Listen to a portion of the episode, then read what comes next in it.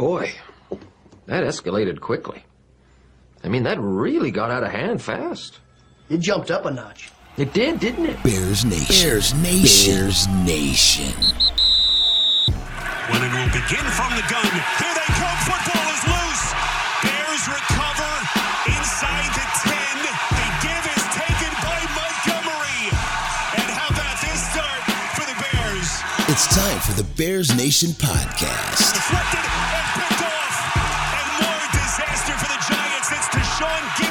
Gibson. On fourth and a yard from the gun, looking back to the end zone. It is caught. Mooney. Touchdown. With your hosts, Kevin Lapka and Jake Hassan. Yeah, I mean, the defense, I mean, you just look at everything that happened today. I mean, given a short field multiple times, you know, for us to take advantage of it and just score touchdowns, get up 14 0 was, was big. Strap it in. It's the Bears Nation podcast. You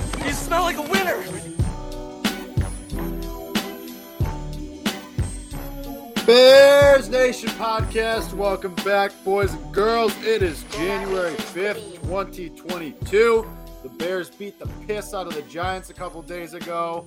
We have media, people fighting with MVPs. We have people reporting that other people are getting fired, and then those people disputing that report when they're clearly lying. It's a lot of stuff going on. It's a great time to uh it's a great time to be alive. It's not I mean it's fine to say it's a great time to be a Bears fan, I guess. I mean it's a very exciting time because we are 5 days out theoretically from a Presumably. new regime presumably good word there. Yep, sure, we'll go with that. Um of a new regime turning over and we can start to kind of have hope in this dumbass franchise again. So, that being said, Kevin Lapka, how are you doing? I mean, I gotta say, it's a little bit more exciting than weeks past, is it not? Like we had those weeks, like eight through sixteen, that were pretty much like, eh, like they were nothing. They were hell, and everyone was like, "I don't want to listen to the Bears. I don't want to talk about the Bears. Is he going to be fired? Is he not going to be fired?" There's rumors. There's left and right. There's everything. Now we have more reports that seem to be more reliable. We have some beef we get to discuss. We are closer to, like you said, that that final, the, the impending doom of Matt Nagy, as you just tweeted out, and that feels good because you're finally heading in a direction you believe as an organization that will lead you to bigger things in the future. We're going to talk about who may be in charge of those decisions and who may be the key to you know the Bears having success in the future once they do make that move. But for a long time, like even in the mid-season, early season, like there was still questions about whether he even was going to be fired. Like we kind of came mm-hmm. to that mutual decision, like I don't know, like week 10 or something. We're like, yeah, okay, I think he's gone. But before that, like there was so much confrontation, so much back and forth. So to have a pretty, I would say, pretty solid idea, Jake, that we know he's going to be gone and knowing that that's coming in, like you said, five days, that's a good feeling as a Bears fan. Yeah, so if you've been living under a rock the last, you know, 24 hours or so, Boomer Esiason on his show uh, on WFAN said that the Bears have informed Matt Nagy that he will not be returning after the season. That Sunday against the Vikings will be his final game. Bears had media availability today. Matt Nagy said, "I have heard no such thing. Nobody's had that conversation with me," which is makes it the second time in roughly a month, give or take, you know, five weeks or so, that Matt Nagy has had to publicly say that he has not been informed that his job that he's lost his job, which is insane. Just the I mean, it's so Bears that it is the second time in roughly five weeks that we're having this conversation of, oh yeah, there was a report that Matt Nagy this is going to be his final game, and then Right. Matt Nagy saying, no, I, I haven't been told anything like that. Presumably, he's lying to save face, or they just haven't told him yet, um, which makes sense. Why would you tell a guy, you know, hey, by the way, you're fired, but we want you to coach on Sunday? That's so dumb. That doesn't make sense. Yeah, so it doesn't make sense. whether Matt Nagy is hey, has been informed and he's lying for some reason, or the front office just has not told him that that he's been fired, whatever. I think we are all on the same boat that Matt Nagy will not be returning. Like Kevin said, we all came to Yep. that conclusion, regardless of the Boomer Esiason report, quote unquote. Regardless of that, we came to that conclusion weeks ago that Matt Nagy was not going to be coming back before Thanksgiving. Even we're like, this guy's done. We all knew that. So eh, th- this is all song and dance for nothing. You know, five days from now, we're more than likely going to be waking up to the report, or you know, Matt Nagy has been fired by the Chicago Bears. Blah blah blah. I think we're all accepting that. Now the interesting part gets to are we going to see Ryan Pace's name included in that? You know, whatever you use, ESPN, Right. Bleacher Report, Right. The Athletic, what have you. Is Ryan Pace's name going to be attached to Matt Nagy's as also fired? The prevailing thought, and I also I lean this way as well, is that Ryan Pace is going to be retained. Now, whether this is a good thing or a bad thing is a matter that we can get into in the next couple minutes here. But Kevin, right now, we're in the same boat that Matt Nagy's gone. Right now, where are you leaning as far as Ryan Pace's job security? I think there, there's two things. I think he's safe regardless. I'm going to go on. Good. You know, we, we've been speculating for weeks past. We're so close to the date. Let's lock in predictions. I'll lock in what I think is going to happen. I think Nagy's gone on Black Monday. Everybody sees that mm-hmm. coming. And I think Pace gets retained as the president of football operations and they hire a new GM. I think that is what is going to happen. You get that football guy up there, uh, you know, uh, to replace Ted Phillips. Ted Phillips either moves somewhere else in the organization to just handle finances or whatever the heck he wants to do, or he's gone completely. I would not be surprised if he just stays in the organization just so he's involved in some way and he can put that on his resume. But Pace is there. He needs somebody to check him. So what they're going to do is they're going to get somebody else, and I don't know who that may be yet. I haven't thought about names for that. I thought about head coaching names, but not GM names. But I think Ryan Pace is going to stay, and every Bears fan should really be happy about that, and they should be happy or Mm. you know content about it. And they well, they should be content for if one thing happens. If he hires a head coach that everybody agrees on is a solid choice, then everybody should be content. Because why? Look at Ryan Pace's biggest mistakes in the past, right? He he's definitely mismanaged contracts. And last week on Sunday was a big reminder of that, seeing that you paid a guy who had negative passing yards $18 million. Like that was a that was a big blow to Ryan Pace last Sunday. But what were his two other misses? Hiring Matt Nagy and or really hiring any of the coaches, John Fox as well. Uh, Well, and I- I drafting will Mitch Trubisky. The the John Fox thing I kind of get because that was his first hire, and you knew what you were signing up for. Then you knew The you talent wasn't be- there. Well, yeah, you knew it was going to be a full teardown. You knew John Fox was not the guy that was going to be there in five years. Right. So I so then like you can't so he's like what do you say like one for two then on coaching Well, hires? well, Like, here's the- can't- here's it's the not thing, a though. terrible hire. Here- here's the problem, though, and this is why people are upset. It's because those two misses are the biggest misses you can make in that role. The right. a draft pick that high, yeah, first yeah. of all, using it on a quarterback. Obviously, Deshaun Watson and Patrick Mahomes on the field becoming what they became stings even more. And then Matt Nagy not being the guy who he's the guy you brought in after you whiffed. Well, we didn't know you whiffed yet, but after you'd already made that quarterback selection, Matt Nagy is the guy you tout him as this big offensive guy. He's so excited to work with Mitch Trubisky. Okay, that fails. Then you paid Glennon all that money before you even drafted Trubisky. Then you use the draft capital, you trade away draft capital, bring in Nick Foles, who was supposed to replace Trubisky, who had replaced Foles, who had replaced Cutler. Like, like this carousel goes around and around and around. Like this is Right. this is a whole well, yeah. and, and I don't know if you read this article. I think it was Adam Johns wrote it, friend of the show. He at the Athletic, he was like, Jay Cutler was in attendance to Yeah, watch he yeah. Andy Dalton quarterbacks. beat yeah. Mike Glennon, Andy Dalton, who was brought in to replace Nick Foles, who was brought in to replace Mitch Trubisky, who was brought in to replace Mike Glennon, who was brought in to replace Jay Cutler. It was this whole circle of crap circle.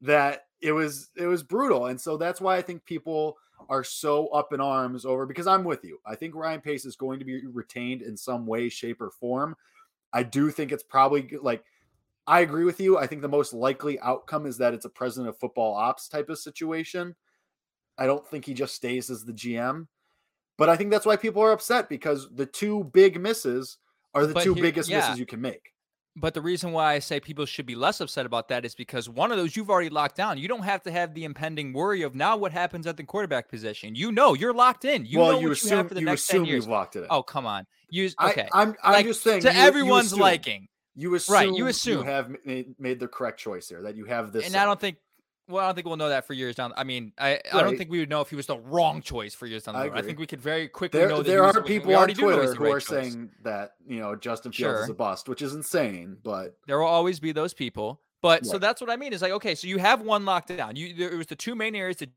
you mentioned back in the circle, uh, the full circle thing you just talked about. That was terrible. And then, you know, the two head coaches. So when I'm talking about what they do at the head coaching position, if they hire a guy like Jim Harbaugh, a guy like, you know, a, a consensus, a consensus guy where everyone's kind of all in on it, then then you're like, okay, we kind of have we we think at the moment we have the two things that what were that worried us most about Ryan Pace locked down. And then we know we have limited draft capital in the early rounds. He's a phenomenal late round drafter. He's going to load up with players who are going to give you production, assuming the coaching staff gives them the opportunities in year one. He's going to be aggressive in free agency, whether he makes the right contract moves or not. He's going to be aggressive. He is going to pay somebody a heck of a lot of money. He is going to find you a receiver, whether that receiver be Davante Adams or whether it be Damiere Byrd. He's going to go out and find somebody for you. He's going to reload the roster for you. So that's what I mean. Where I say like I I wouldn't say happy. I think that was a wrong word to, to you how Bears fans should be feeling, but maybe like more comfortable knowing that you don't have to worry about you know his miss eh, like him missing on Trubisky and Glennon and all the guys in the past. It's over. It's done. You can wipe that from your mind. He hit on Fields. You have it going forward. Don't think about that. And now the head coach again. The head coach is more of a evergreen thing where you, you again you don't really know. But as long as on day one it's not the wrong choice. If they don't go out here and hire some nobody out of nowhere or some consensus guy who's like got issues in the past or something, or mm-hmm. you're gonna be comfortable with where you're at.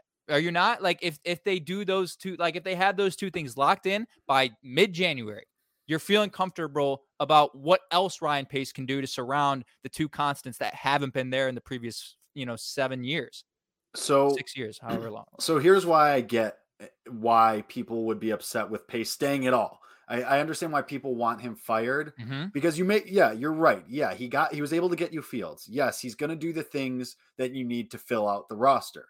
However, if you keep pace, that's kind of sticking with the status quo, and then you worry about things not really changing. Sure, yeah, you can bring in the right coach, but the prevailing mentality of the Chicago Bears won't change. And there in itself is the problem because what have we said for the last however many years about Ted Phillips is that as long as you keep him, the status quo doesn't change and the brain trust doesn't mm-hmm. change. And from the top down, it doesn't change. You keep the status quo. And that's the problem is that you need a reshaping of the brand of the Chicago Bears. You need to move into this new era.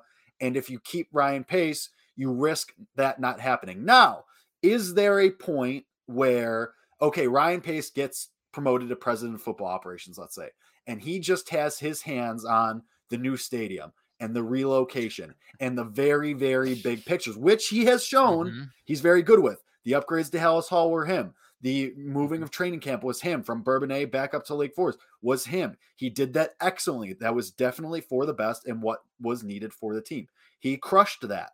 Now, can he do those things and then delegate to a GM who can have full autonomy of the roster? And of the day to day and of the coaches. Yes, obviously Ryan Pace, if he was the president of football ops, and George McCaskey and possibly Ted Phillips would still need to be a part of that coaching search and of those roster decisions.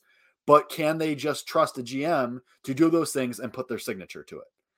I don't mm-hmm. know if they can. We've seen time and time and again that the upper levels, the upper higher powers that be of the Chicago Bears are inclined to meddle more often than not that I think is where people get worried because if you put Ryan Pace, okay, yeah, you kick him upstairs, but is he going to allow a GM to have that autonomy that he needs, that free range to work the roster and work a coaching search in the way that he needs? And I think that's where it comes from the worry of Ryan Pace being retained and that status quo not changing.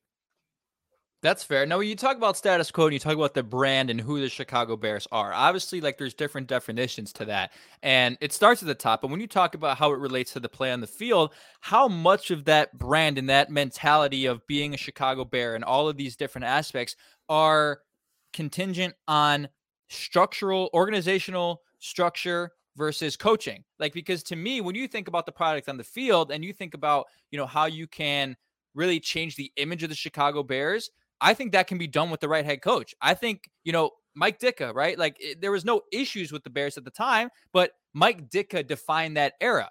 The owner, the GM, that they did not define the 1980s for the Chicago Bears. It was Mike Ditka who defined it, and, and he brought in this style of play. He brought in, you know, this Chicago Bears smash mouth type football in 1985 and or previously, uh, and then they won the Super Bowl in 1985. So I don't know how. The question to you is, do you because like the the conversation as you mentioned like always is like it starts at the top everything starts at the top this is true like if you want to see the, like those changes as far as hiring the right people, as far as hiring the right guy who's gonna make the change on the field, then yeah, those things start at the top. But as far as getting the guys ready to play each and every Sunday, making the right decisions, you know, firing them up, changing your brand of football, to me, that starts at the coach level instead of at the GM or the you know president of football ops or, or owner level because most of the time, ex- with the exception of a few GMs like Jim Irsay, who's in the locker room after every single game with Indianapolis, Jerry Jones, who's also the GM and the president, he does it all. Mm-hmm. He's technically everything for that team, and, and and you know a few others that I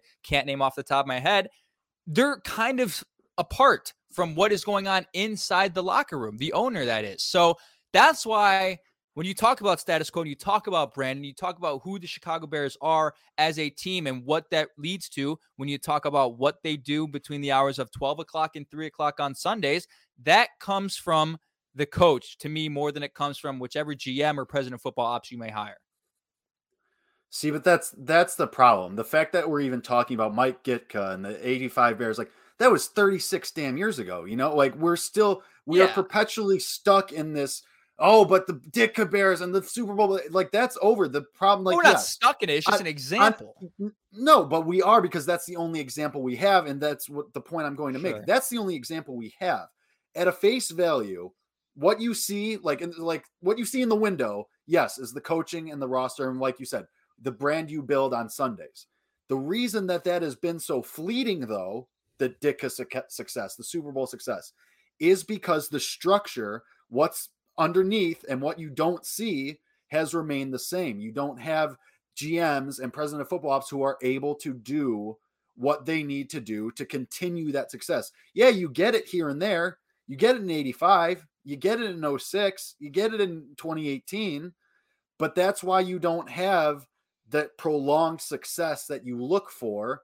Yeah, it's great when you have that one run and when you have that one good team, but we want more than a flash in the pan. You want to be the Packers. You want to be the New England Patriots. You want to be these teams. And that's why they're able to do it because they have these GMs and these president of football ops who, yes, the coach is great. And that's great when you're window shopping and you want to see, you know, the bells and whistles. Great. Awesome. But if you want that prolonged success, you need to have the structure and the and the building behind it. You know, like you can't just keep using right 85. Like it was almost it was damn near 40 years ago. We can't keep using that as a crutch. You have to you have to move on, and you have to you can't just have this one coach because the Nagy was supposed to be that. Nagy was supposed to create this culture and this guy that you know reshaped the Bears on the field and something to get. But what was missing? Fun. What was missing? Because not so you're bringing up you, you, make good points and you say they've never done it consistently and that and so we've named the problem. The problem is consistency. You've had flash in the pans you've had you know the years you know lovie smith's years but even in lovie smith's years they were good but they weren't ever great for a long period of time. They were great for certain years but they weren't ever the packers or the patriots where you were winning division championships three years in a row. What has happened is you've had good coaches. You've never had a good coach and a good quarterback coexist at the same time and I think that is what could be really important. And you talk about how the structure and how you create consistency and how you create a winning uh, culture. Yeah, like obviously that starts up top and that starts with, you know, those guys uh, in the organization, but you need the right coach and the right quarterback for you to win consistently. You all the teams that you could mention in the past in the inception of football who have had dynasties, who have had good runs, who have year after year competitive playoffs, you know, championship runs each year. It's not because their organization is really good. I mean, it typically is, but it's because they have a damn good head coach and they have a damn good quarterback who are on the same field at the same exact time. In the past, the Bears have never had that. And that's why I don't think you've ever seen that consistency. So you have the opportunity right. to do I, that now. and I'm not, I'm, I'm not saying your point is right, you. but if we've never seen it like that, we as right, Bears no, fans, we've I, never, I'm not arguing known. that with you. And, and I get what you say, you're saying, but my point is like, that's still just window dressing. You need to have someone who is prepared to roll with the changes, as REO Speedwagon said, and just keep adjusting and keep going. So then, once it's time for that new head coach and that new quarterback, you have someone who is prepared, boom, ready, has it set up where you can move into that next phase. Yeah, you have a down year or two, but it's a quick turnover. Then you're right back in the saddle for that success. That's what I mean, where you need that brain trust and you need to have that that outline, so to speak, or that just an outline or the bare bones of all right, couple of years down, okay, we'll be mediocre, we'll be bad even, and then we're right back to it. That's what I mean. The Bears thought process, they haven't had anyone who's been able to build that. And I think that's what people are scared of going back to Ryan Pace is you keep the status quo because he hasn't so far. And, and I get what you mean about okay, maybe now that he if if he gets the right head coach to pair with Justin Fields, maybe he can be that guy as the president of football ops to make that building and start to lay that foundation for that kind of process. But I think that's why people are scared or angry or whatever emotion you want to use of keeping Ryan Pace around is because, okay, so far it hasn't worked out except for one year and you only got to the playoffs. You didn't even win a playoff game. So I think that's why people are like, okay, well, we need to just start fresh. And the RSP wagon for reference, you're you're welcome. Um, but that's what I mean. Like, I think that's why people are more wanting someone who could be like, all right, we'll start it all from scratch. Yes, you have the quarterback, start it from scratch, get a new guy, get a new GM, hopefully get a president of football ops, and then you can start from the ground up and then maybe in five years, six years, 10 years, you can become the Packers and the Patriots and those okay. franchises that have prolonged success. Because people are people have seen what pace is. You know, he hasn't shown the ability right. to do that yet. He could, I don't know. But I think people are more inclined. People are more inclined, obviously, you know, as football fans, as sports fans, we mm-hmm. want the new shiny you know, we, we want the new stuff because we've seen what the old is already. We're how right. many years into this Ryan Pace experiment? You know, it, it's kind of been there, done that. You want to see if someone else can do it. So we're going down an interesting rabbit hole now because we both think Ryan Pace is going to be in the organization. Now you talk about status quo remaining if Ryan Pace remains in any scenario. I don't think that's necessarily true. And this is no, where no, no. I, I no. Don't going, get me wrong. I I see I see both sides. I see the benefits of keeping Ryan Pace, and I see why people are upset. That was my argument for why okay. people are upset with a potential retention of Ryan Pace. Okay. I I think he could do it. I also understand why there is a desire to move on because I I agree it hasn't worked so far. I I see right. both sides. I, it, am I playing middleman Jake right now? Yeah, I definitely am. But it's it, the right way to play it. Uh, no one's going to pound the table for either one, honestly. Like I don't. Well, well that's you know, not there's true. People, there's people more people who are going to pound. well, I, there's more people who are pounding the table for him to be gone than there are people pounding the table for him to stay. Yes, but yes, there are. The, but I think a majority of I think a majority of the fans who are listening, who are going to listen to this podcast, are going to are going to think similarly to way to the way we are. But for the, my message to the people who are on the side that you just detailed of you know why like those who would be worried if they kept him let me let me pose you this about the whole status quo thing and about things not changing. And this is why i said we're going down the rabbit hole. It depends on the guy you hire. If you hired you know there's a name floating around that's been floating around for years now It's Peyton Manning, right? You know, oh, Peyton Manning, you know, he did that little, you know, pre he, he did that preseason bit with the Bears guys from uh uh what are those guys' names from Saturday Night Live? Uh, uh, who do the who they have like a name for that. Everybody knows did, what you're talking about. Yeah. They did that thing. He's he has a picture of Virginia McCaskey. Everyone's like, okay, Peyton Manning to the Bears, great. And I would be all for it. But in a situation like him, you could keep Ryan Pace as GM, as whatever, uh, as you know, president of football ops, and bring in Peyton Manning in a role, and Peyton Manning alone would change the status quo and change, I think, the whole mentality of that organization. So that's why I think those things can exist. But now, what the question becomes who has more power at then? Does the president of football operations or right. GM have more power when you talk about those types, you know, change structurally right. changing things, fundamentally changing things. Because you look at the, you know, the, the the really good example is the Cubs, right? I mean, that is the best example when you think about sure. hiring the right president of baseball operations in that case, being Theo Epstein, and then having a GM like Jed Hoyer, who really was just kind of almost in the back most of the time. He never got any attention. Right. And those things worked, but Theo was the guy. In your opinion, who has the power because one is technically higher on the hierarchy. If you were to build a pyramid in all technicalities, it goes coach at the bottom, GM above coach, president of football ops above GM, owner above president of football ops. Is that not the hierarchy? So does that apply to how you are going to fundamentally change an organization? Well, so that's what I mean. That that kind of goes ties into what I was arguing for people who want pace gone because I think if you fire pace, that signals more of a sweeping change and then a possibility of going from that top of the pyramid down. from owner. Okay, then you get a president of football ops who then gets the GM, who then they work together to get the coach. I think that's why people are more hesitant to the Ryan Pace kicked upstairs idea because then it's like, okay, well, this is just the same guy who has failed for the past six years. That I think is the very key thing here because Pace leaving signals, okay, we're all in. We know we have fields. Let's get the right people in pace, in, in pace, in place, and go from there. And then maybe in two years, we're right back into that contention. I think that's I think that's you kind of you you kind of led yourself to the water in a roundabout way, but you got there. Yeah, I and see. Like you know what I mean? Like the pace being fired as well as Nagy would signal a complete change. Whereas you keep pace, you kick him upstairs, kind of represents a half-ass of it. We are kind of like, okay, yeah, you're kind of getting there to like sweeping changes, but you're you're half in, half out. You know, like when you were a kid and it'd be summer and the air would be on, and your parents would yell at you inside or outside, you're letting all the air out of the house.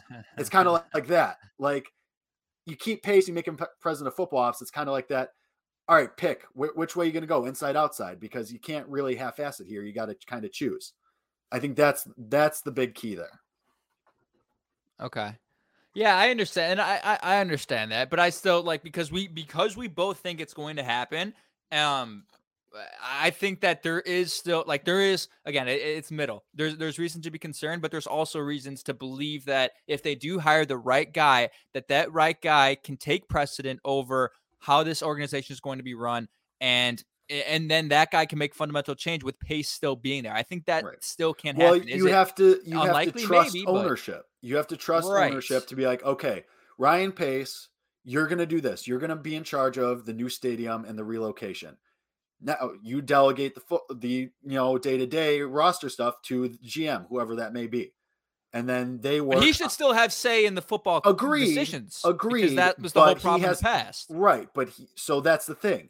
He has to be okay with having control of the macro, the big picture, and being right. able to delegate to a GM. Can he do that? Probably. I, I, I don't think Ryan Pace is a very headstrong guy. Who knows? We really don't know that much about him. He's kind of a mystery man. But it, it, that's the thing. You you have to trust in the Bears ownership and the people that make decisions. And as Bears fans, that's hard for us to do because of the million uh, ways they've hurt us before. And I think that also is part of the okay, we're going to be upset if Ryan Pace gets retained because that's still trusting the past and trusting the status quo. And they've hurt us so many times already. Right. And now, so so here's what's interesting too. And I'm starting to think about other organizations around the league who do these things the right way.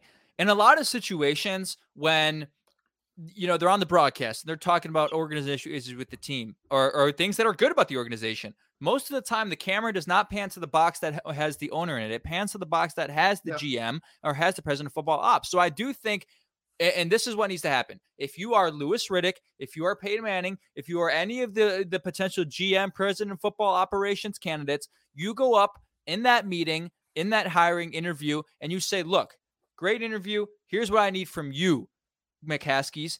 I need full autonomy of what I need to do. This well, organization runs well, through me. I control everything. And if they don't get that, kick them to the door. Well, like, remember, they, Chris Ballard tried to do that. Remember? Did he? I, I don't remember, remember that. Chris Ballard tried. Remember, Chris Ballard was this close. Remind me. That Chris mm-hmm. Ballard was so when this whole process was going. When, when Emery when, was fired. When, right. Pace. When Ryan Pace okay. ended up becoming the GM, it was down to like Ballard and Pace, and I think one other person. Might not. It might have only been them two. And Ballard was this close to being the guy. Like they they loved everything that Ballard was saying. He like he had his plan, and it's worked in Indianapolis. But he said, "I want autonomy. I want to say so." And they said, No can do, Buster. See you later. And Ryan Pace said, Yeah, I'll work with you. Whatever you want is what I want. And they said, That's a good dog. You're hired. Mm. you know, like that's that's what happened. Chris Ballard wanted what ex- Chris Ballard wanted exactly what you just described. And they said no. And so that's that's where we have to put our trust again in the McCaskies. Have they learned from that? Can we trust them right. to put Ryan Pace in an upper office in a higher position and then trust Ryan Pace to kind of play hands off. And most Bears fans, myself included, would say, no, we can't trust that because it hasn't happened because we we almost saw it however many years ago and they said no. And now Chris Ballard has a his you know fielded a very very competitive Indianapolis Colts team ever Multiple since years in a- then. yeah. Ever since multiple then, years. ever ever since that Mhm. happened. You know, it took a couple of years, but I mean, the last four years, the Colts have been re- fielded playoff teams. Now they can't get over that hump, and that's you know whatever. We we don't we're not you know this isn't the Colts Nation podcast, but he's done a really good job, and people consider Chris Ballard a top GM in this league. He is. he is. So, I- mean, you have to trust the McCaskies, and I am with every other Bears fans. You have every reason not to. So that's part of the problem. That is part of the problem, and I think that's part of the reason they like Ryan Pace so much. Is you go back Yeah. to that that time that they were hired, it was like, oh, you're gonna you're gonna be our little puppet, and that's great, and we love our little puppet, and that's why you might stay here even through all the shit that's happened the past three years. I mean, that's the whole reason why Jake and I think he's going to stay is because we've heard from multiple people on this show. Adam Hoge said it. I think uh I think Jarrett Payton said it. He said they have undeniable love for Ryan Pace Yep. for whatever reason it may be. The McCaskies have undeniable love for Ryan Pace, and that's part of one of the reasons. Part of one of the reasons why. Now, is there any sort of optimism to believe that? Like you, you kind of hinted at it. After the past, you know, six years now, after seeing everything, George McCaskey's older now. Virginia just turned what? She just turned ninety nine. I think she just turned. She it was her birthday, It was literally birthday yesterday Yesterday. or today. I don't, I I think she turned 99, which is incredible. Is there any sort of, you know, is there any sort of hope yeah, that it's, it's they today. 99th birthday today. Today, January 5th, 99. Yeah, I couldn't remember if it was today or yesterday. There you go. 99. Is there any hope that look, they they these they're apparently aware too of the the the opinions that they have, the public opinion of the fan base. Apparently the McCaskies are aware of these things. I mean, how can you not be? It's been loud recently. Do they say, look, we want ownership of the Bears because this organization means a lot to our family. We have built this organization through our family lineage.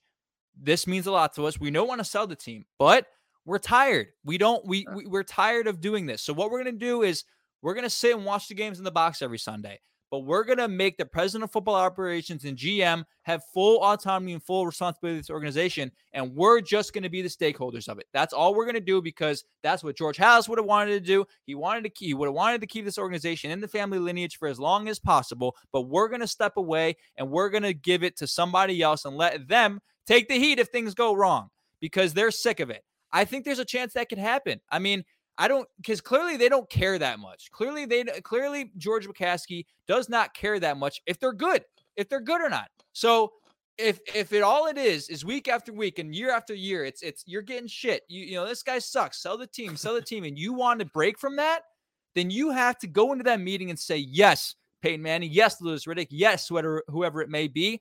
You run the organization now. You have full autonomy. We're gonna sit back, own the team, watch the Bears, build you a new stadium, and you're going to do everything else. So no one can blame us now if things go wrong. So I, I think there, I think there's maybe a chance that could happen now. Again, that's that's the optimistic side of me thinking because we think that they're likely not going to sell the team. But is there any hope that that can happen? I mean, it's not entirely illogical. I'll believe it when I see it. I will too, So, but- so let's circle this back to what we do, what we're 99% sure is going to happen, which is that Matt Nagy is going to be fired. Circling back to, yeah, okay. Actually, I want to address this comment. Many people think it's time to get input for former Bears. We've been seeing this for a long time. Jerry Azumah, friend of the show, show. he tweeted, and he tweeted, and I think Lance Briggs has tweeted it, I think even starting last year, and maybe a couple years Mhm. ago, but I remember he was Mhm. very vocal about it too. That former players want input on the team. Like they have thoughts, they have opinions on, hey, you're doing this wrong. I think that is completely fair. I think that is 1000% something that organizations should be open to. And I think it says a lot about the Bears that they haven't. And I think that kind of answers your question, Kevin, of do you have faith that they'll be able to be hands off? All right, all you guys. The fact that they're not even open to opinions from guys who used to be in the building, greats like Lance Briggs and Jerry Zuma, and they just, eh, no, we know what we're doing. When they clearly don't, that's why I think people don't have faith. But anyway, back to my original point of let's circle this back to what we are pretty sure is going to happen. Matt Nagy is going to be fired come Monday, come five days from now. And let's start with the prevailing rumor, and which has a lot of connections. We've heard it before, we've heard it a million times. People want Jim Harbaugh to be the next coach of the Chicago Bears. no, thank you. Keep it oh, moving. Oh come on! Don't need Why? it. Don't want it. One for and and this is before like this is why I think he won't be hired. First of all, he knows too much. He knows where the bodies are buried. He knows all the inner workings of the Bears of the family, and they're gonna say, "Nope, you know too much. See you later. We can't keep you at arm's length." That's what does we- that even mean, though? We're like, like he knows he knows like where the proverbial bodies are buried. He knows everything about this organization. He knows but what's wrong? That's good. That's good. but that's why the McCaskies don't want it. They like you know too much. See you later. Stay at arm's length. See, they want someone who they can, with Ryan Pace and Matt where they can keep, have their claws dug into you, and you're the puppet, and what you say and what you know is only what they see fit to tell you and show you. Jim Harbaugh knows too much. He was in the building. He was friends with everyone in that building. Like he knows So they can much. kill two birds with one stone. They can kill. They can kill two They birds with one it. stone as They- far as bringing in the former player and they getting his won't input. bring in someone who knows I things think they. Who can who can go out there and say things that they didn't already approve. Is basically what I mean. Like Well, he they would. can- it would- If he they were head coach the- of the Bears, they wouldn't do he, it. he can go up to the podium and say things because he already knows them. He does. He's not you reliant on the McCaskies for information. You think Jim Harbaugh's a Trojan that. horse? That's what. That's what you think. You think. You think he's going to come in there of and that, blow the football organization reasons, up. For football reasons, I also just don't think Jim Harbaugh's an NFL coach. Yeah, he had a run of success with the 49ers. He got fired for a 44 reason. Yes, he 19 and 1, three NFC championship games. if if there was legitimate NFL interest, it would have happened already. He's been allowed it to stay have, at though. Michigan and stew in Michigan for a reason. If there was a What's the return to the? NFL on the table, What's it would the have reason he stayed already. in Michigan, Jake? What's He's the reason he stayed in he- Michigan? I'll tell he's you. Run, he's run his course. He ran his course in the NFL. He had a good stint. No, that's not that's not why he stayed in he had a Michigan. good stint. He Mm. flamed out. He has a place at Michigan. He's enjoying his time Mm-mm. in Michigan. Had his success. Finally beat Ohio State. Great. Stay there. There you go. Don't, don't need it. No, don't see, okay, so you know where I go to school. Where do I go to school? Yes, you go to Ohio Right. State, Kevin. Yeah. This is what happened with Jim Harbaugh. All right. He I, I I believe Jim Harbaugh is a man who really wants like when he gets into a role, he is gonna bust his ass. He's gonna do whatever he can to achieve what he needs to achieve in that role. I don't think he's a quitter. I think he's a mm-hmm. good head coach. I think he's a good players coach. I think he's a good devel- developmental coach. He did his time in the NFL. He did what he needed to do, right? He got th- well, not not really did what he needed to do. He got three NFC championship games, a Super Bowl appearance, never won a Super Bowl there in the NFL, but kind of got to the top consistently. And then so you know what? I just need to change. The 49ers were on the down. They fired him. He, he goes to Michigan. Now he's in Michigan, right? Year after year, they're losing. They're losing to Ohio State year after year. He's not going to leave that program until he builds them back. Until he builds them back to what Michigan was known as as a top a top team in the Big Ten Conference, who's going to be able to beat Ohio State each year, who's going to have a chance to win the college football playoff. So what happened this year? He beats Ohio State. Boom, box checked. Next, college football playoff. Can Michigan win a national championship? Can they be content in contention again? What do they do? They get throttled, throttled by Georgia. So here's what you're what is going on in the mind of Jim Harbaugh. He says, "Look, I I did what I need to do. I beat Ohio State. I put us into. I broke the the ten year drought. We're good. Move forward. I know now though, Michigan will never ever have a chance to compete for a college football playoff championship. It won't happen. No other team in the Big Ten will. It's never going to happen. It's going to be Ohio State, Alabama, Clemson, Georgia, year after year. And that's a different podcast for someone else who's got a college football podcast who can talk about the CFP. But if you're Jim Harbaugh, you achieve what you need to achieve. You put you brought Michigan back. You brought him back to, to relevancy. You're good to go now. You don't have to have any more allegiance to them anymore. You can move on. You can go make the big. I mean, he's making good money in Michigan, but you can go make the big bucks and go back to a team that you loved for years in Chicago. And that's why I think there's the reports now are he's leaning to a return to the NFL. And I think the only possible team, Jake, that he would be leaning towards is the Chicago Bears. I mean, you talk about the say the Raiders. from the organization. Maybe the, no. If he were to choose between any of the openings, he would obviously, I think, choose the Chicago Bears. So he did what he needed to in Michigan. Done. It. Ha- I have every reason to believe he is ready to move on. If that is your worry, if you are worried that, eh, because I know a lot of people's worry is, well, is he really going to leave? Yes, I think he's he. If he wants to, he will, and I think he wants to. So I just I just don't think it's not my worry that he's not going to leave. I believe he'd le- yeah, of course you're going to take a unless you're Nick Saban and you are literally the king of Tuscaloosa, Like you're gonna leave a college job to come in the NFL. Of course you will. Yeah, that's the goal, isn't it? Like that's Well, I that- mean, there's some differences when you've been in the NFL before. sure, but I mean, like that, that's what I mean. That's what Kingsbury's doing in Arizona, and that's I mean we've seen it before. But my problem isn't that Har- oh Harbaugh might not leave. I think that people are romanticizing this idea of Jim Harbaugh as a Bears coach. Former player checks the box, former quarterback. So obviously he'd be great with the quarterbacks, has had success in the NFL. I think we're romanticizing this idea of him over someone like But those I- are all valid I, things. I would yeah, Stop sure, sure. romanticizing. Those are valid things. But I would much rather have a Byron Leftwich or Brian Daboll or a coordinator from an NFL team. Like, I don't need to go to college for what we think Jim Harbaugh can be. Like, I don't.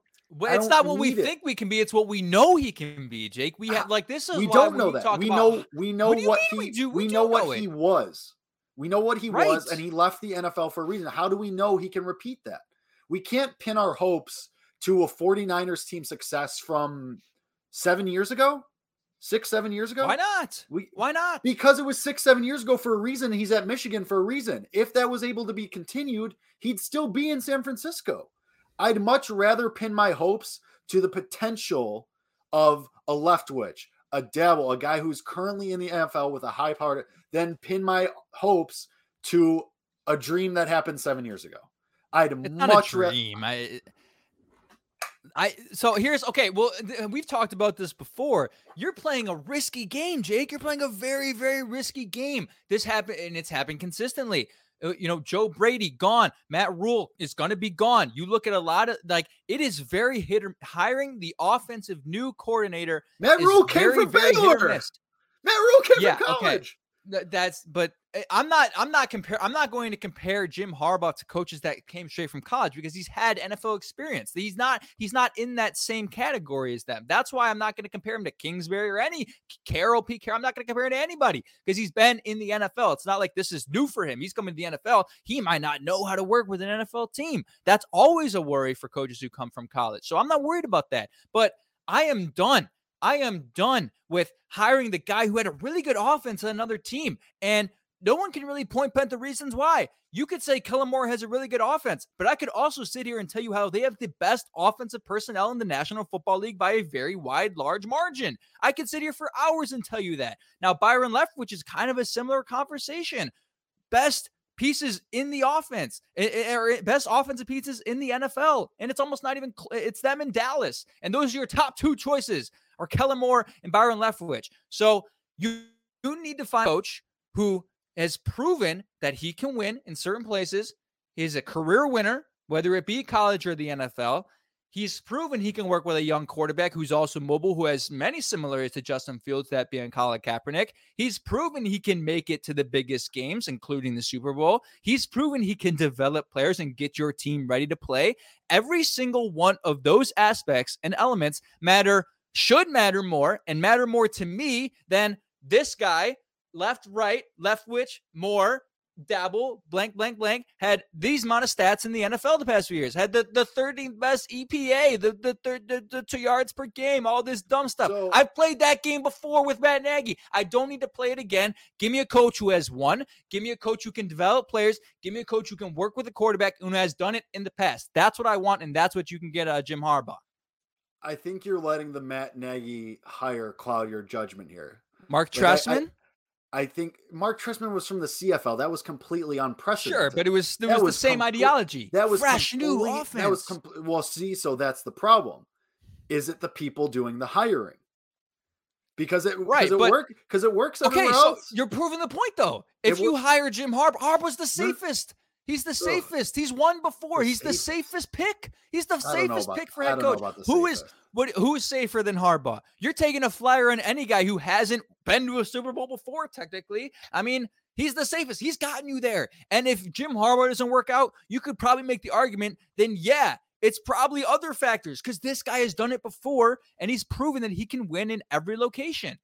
I don't like if you and now now there is something to be said for playing the risky game. There is something to be said for taking the flyer on a Leftwich and a Daboll. And I'm not going to be angry if that happens. I'll be I'll be content and I will find ways that to make me happy about it. But given what we know about the Chicago Bears, given the the the the pain that we've been through, I am totally fine with picking a guy who's been in the Super Bowl, who's a career winner, who is the safer pick. I'm okay with not taking the flyer once in a lifetime here for the Bears. Like I'm I'm fine with that because they've done it in the past, even at different positions, not just at the head coach, quarterback, flyer. Let's take the flyer on Mitch Trubisky, right? Why not? Let's not go with the safe pick into Sean Watson.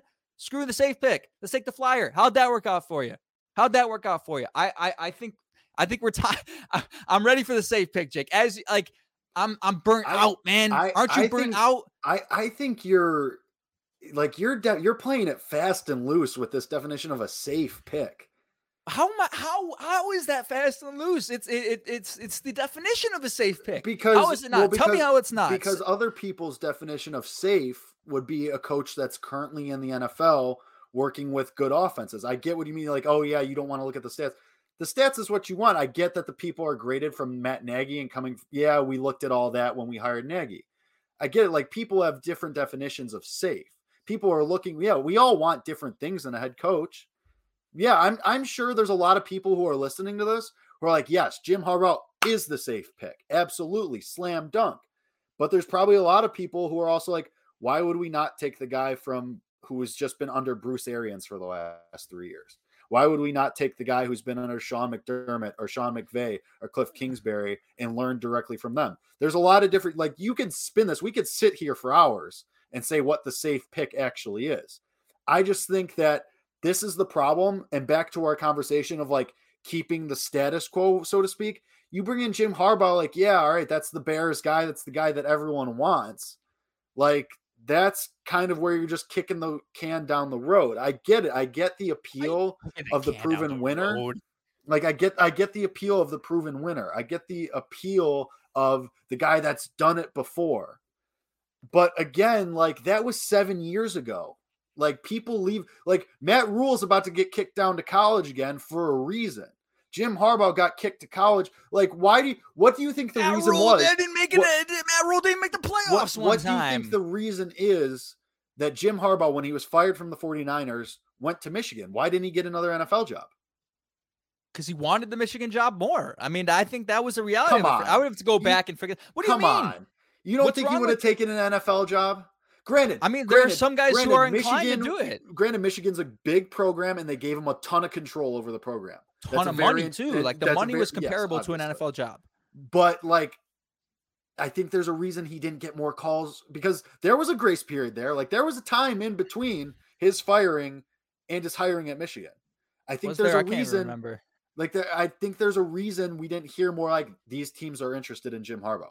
I think that's why you see guys like Arians get more chances, Mike McCarthy get more stints at it, more shots at it. You know what I mean? Like I just the the thought of bringing because this is why I'm so against it because I think people are just so enticed by what he did before and by him being a Bears quarterback or former Bears player, former former Bears quarterback. Like we've done this whole song and dance with Jim Harbaugh before. Like have we though? Yes, uh, Have le- we the last coaching search. People, Harbaugh's name came up in the last coaching search for the same reasons.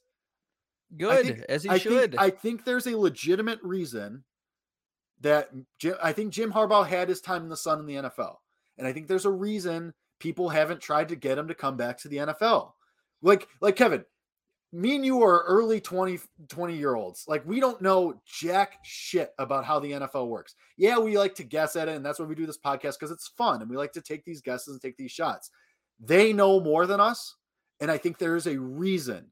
The same reason that like guys like Chip Kelly don't come back. There's a oh, reason these Oh, come guys don't come back. Like yeah, yeah. I'm- Chip Kelly didn't come back because he won like five games saying, in his career. I'm not saying Jim Chip Kelly went to the playoffs multiple times. Barely. Did But. I don't even remember. I'm not saying they're the same guy, but there's a reason that these guys don't get multiple bites at the apple.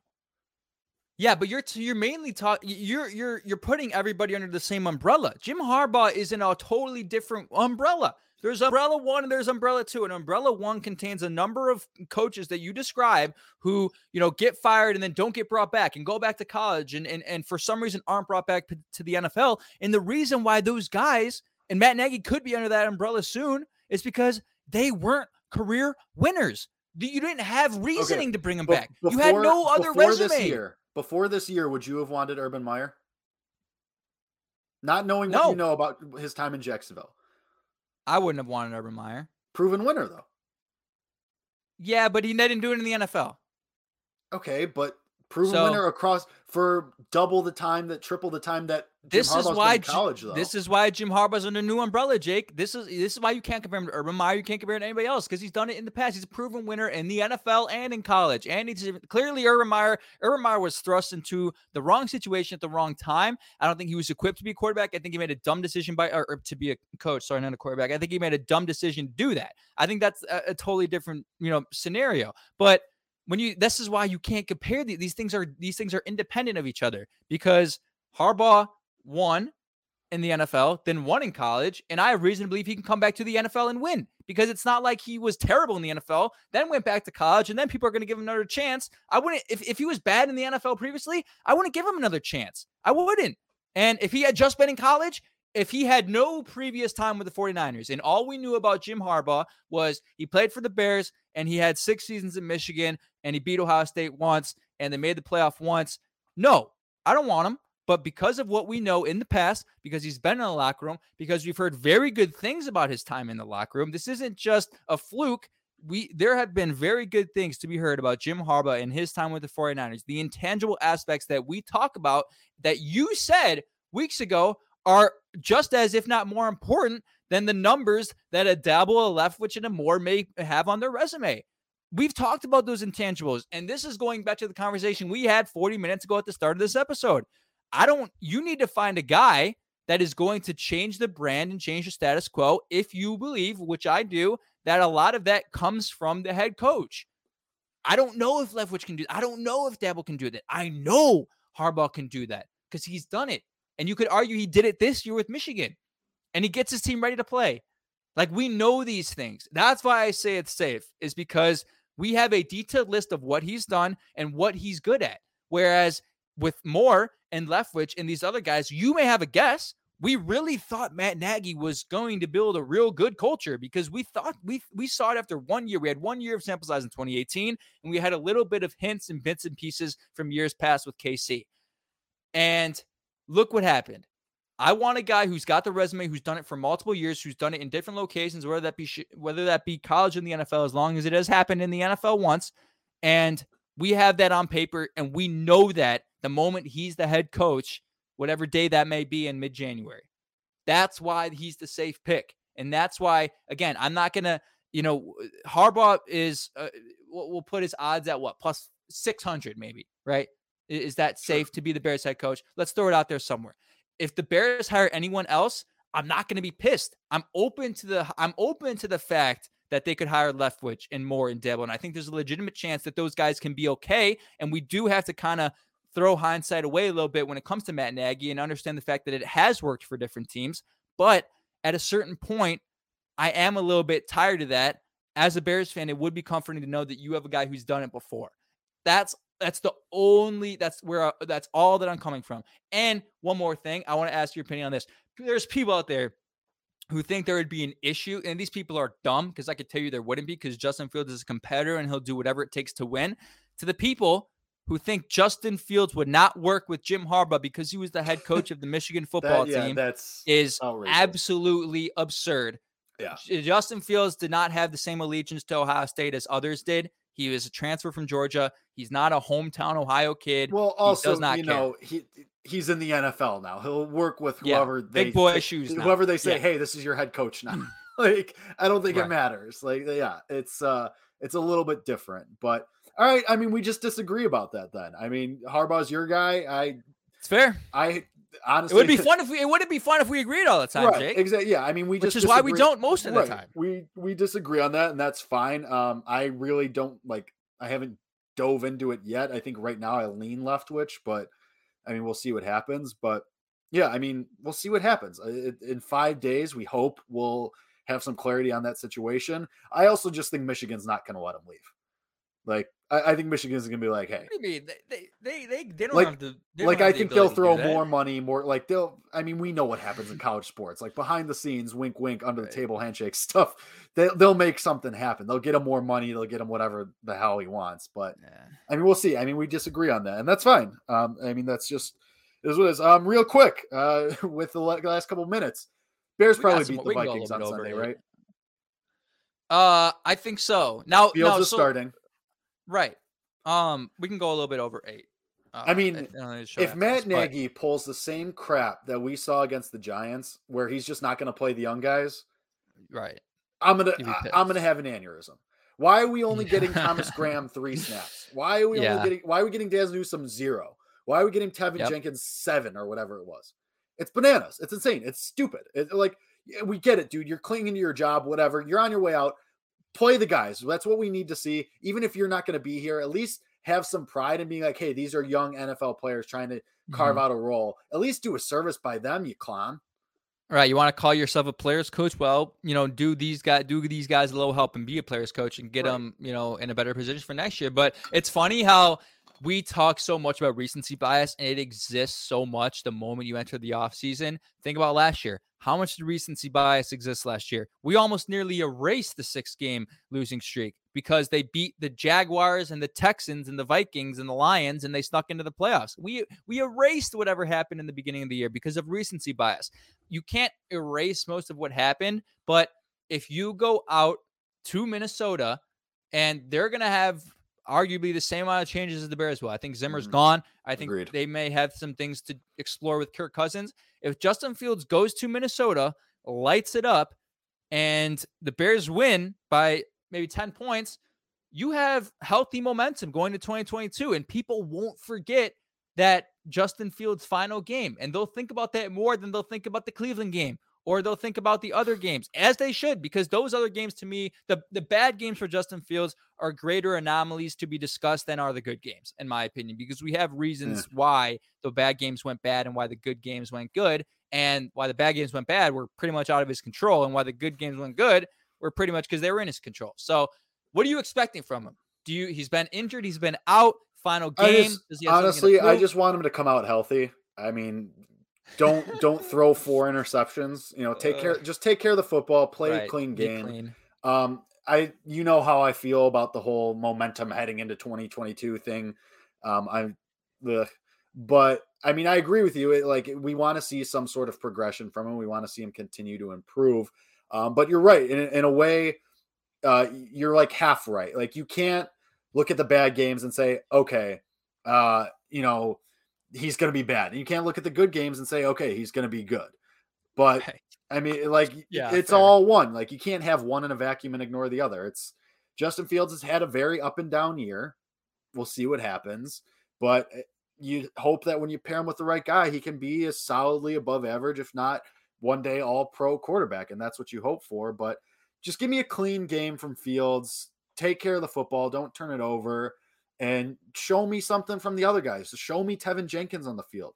Show me Thomas Graham Jr. Give me. I'm tired of seeing Artie Burns. I like. I don't care. He's not going to be on the roster next year. I'm, you know, uh, more part. I'm out. I'm over Marquise Goodwin and Damiere Byrd. At least Uh, one of those Byrd guys might be back, Well, but- at least right, one of those of guys is not going to be on the team next year. Jimmy Graham, thanks for your service. You've been great, awesome. Thanks for being Walter Payton Man of the Year every year you've been here. See you later. You're not going to be around next year, more likely than not. I don't need to see these guys. Germain Ifedi, if you even see the field, I'm going to keel over and have an aneurysm on the floor. Like, I don't need to see the guys that are on the last day of their one year contracts. I don't need to see them. Jason Peters has earned it. Hmm. Fine. He's played great. He's been your best offensive lineman. Fine. He can be out there, but show me some Teven. Like, if you're up by 10, if you're up by double digits in, in late in the third quarter, give me Teven Jenkins. I don't care. Jason Peters, great. Thanks for all you did. Don't need you anymore. Like, it's Mhm. show me the guys that we need to see. And Justin Fields, just take care of the football, play a clean game, show us some kind of like, show us 80% of the end of the Pittsburgh game, and I'm happy. Yeah, uh, you- you'd be very happy with that because that's what you remember most as you go into, um, as you go into the offseason. So here's what we need to happen: we need a Graham interception, we need a Dazz Newsome 80-yard touchdown catch from Justin Fields, we need t- five Teven Jenkins pancakes. Then we can go in to the offseason content if those, uh, if all, if uh, if those three things happen. Check those boxes, and we're happy. And then on Monday, once Matt Nagy gets fired, cherry on top, boom. And and like again, man, it is refreshing to think that we are that close to a new era. And Right. the it's like the weekly things, man. It is a pain. It like I don't think Bears fans know like the mental. Well, Bears fans do know. Th- for some, not for some reason, for good reason. Like you love this team. This team determines how how this team plays determines how your week is. It does. If the Bears lose on Sunday and you hear bullshit from Matt Nagy all week, odds are it's not going to make your week any better. But if the Bears win and everything's going great and things are awesome and club dub and you know they're saying the right things in the press conferences, then you have a heck of a lot better of a week. So to know that the pain that you've endured the past three years could be alleviated is very, very, very, very refreshing. So four yeah. years too. Also, real quick, uh, credit to Robert Quinn, new single season sack record holder of the Chicago Bears. He got to Mike Glennon. 18 is the new record. Build the statue. Love it. I mean, shout out to Robert Quinn. Complete bounce back from last year. We all called him a bust, not worth the money. In a lost year, has definitely made an uh, remade his image in Chicago. I have a question for you. Okay. Does NFL Comeback Player of the Year apply only to players who were injured in 2020 in the prior year? Because every year it's a guy who was injured. Yeah, I mean, I don't now, know I don't stipulations know. for that. I, I I think it's more leans towards injury because it's way harder and way more glamorous to come back from a catastrophic injury, a la Dak Prescott, Joe Burrow, Nick Bosa, than it is from a down year oh. where ah. everyone just hates you because you weren't worth the money. It, it's like that. It's way more glamorous and it gets way more pub. Like Joe Burrow and Dak Prescott are, are way more deserving of it than Robert Quinn. Like, what did Robert Quinn go through? Okay, everyone told him he sucked for a year. Like this, and then and now everybody loves him. It's fine. Dak I mean, two to eighteen sacks. Two Dak, Dak Prescott's foot was hanging off of his leg. You know, Joe Burrow's knee exploded, and now he's now he's led his team to the two seed in the AFC. Like it's hey, that might it, be the one seed. It's exactly. It's a little bit different. So I I get where I, I get where you're coming from, but Robert Quinn has never had a chance at it. like, never had a, you know what? A, a, prayer. Fair enough. You know what the Bears need? What they really need? They need. Yeah, they they no they they got they got Justin who's going to be better. No, Joe Burrow's very very good quarterback. They need the Bengals to win the Super Bowl because or the Raiders because in the past two years or not the past years the past year the Bears beat the Super Bowl champion. Now, if the two years in a row we can say the Bears beat the Super Bowl champion, it's something to hang our hat on for a little bit, right? We beat the Buccaneers last year. Well, they like, were well, we they were the, the Super Bowl champion. Super Bowl champions. We beat. They weren't. What do yet. you mean the two B? Like they were. Well, they were the to be champions. They weren't yet. Right. This this year you played the reigning champs and you got your ass kicked. Ah. Ah, yeah. You, you, can you can make a tweet out of it that'll get like 150 likes and it's worth something. So why not go Bengals? I guess. Sure. Need the, need the Bengals to win Super sure. Bowl. Yeah. So the can, loss uh, to the Bears gloat. is what kickstarted two uh, Super Bowl runs. We can go with that. There you go. There you there go. You that, go. That's the tweet. All that right. doesn't make it feel good for us, though. No, honestly. it does not. But hey, maybe the Bears will get there eventually. Who knows? But what we do know, well, what we think, 99% sure. The next time we talk to you, the listeners and the viewers, is that we will be diving fully into a new head coaching search because the next time we talk to you will be next week after the season is over. We will put a bow on the 2021 slash 2022 season and we will look ahead and then we will take a little hiatus for the playoffs. And unless there's breaking news as far as coaches go, and then we'll talk through it and we'll talk through head coaching search. We'll go through all that and we're going to be here. We'll we'll walk through it. We'll walk through candidates. We'll walk through not Jim Harbaugh. We'll walk through everybody else, and then we will go through it. And then when that person is hired, we'll get excited about it together. But we will talk to you next week, and we'll start that head coaching search talk. Well, I mean, we kind of started it today, but we'll get real into it next week when we hopefully, fingers crossed, are talking about a head coaching vacancy in Chicago. But until then, dear listener, dear viewer, we love you, care about you, and as always,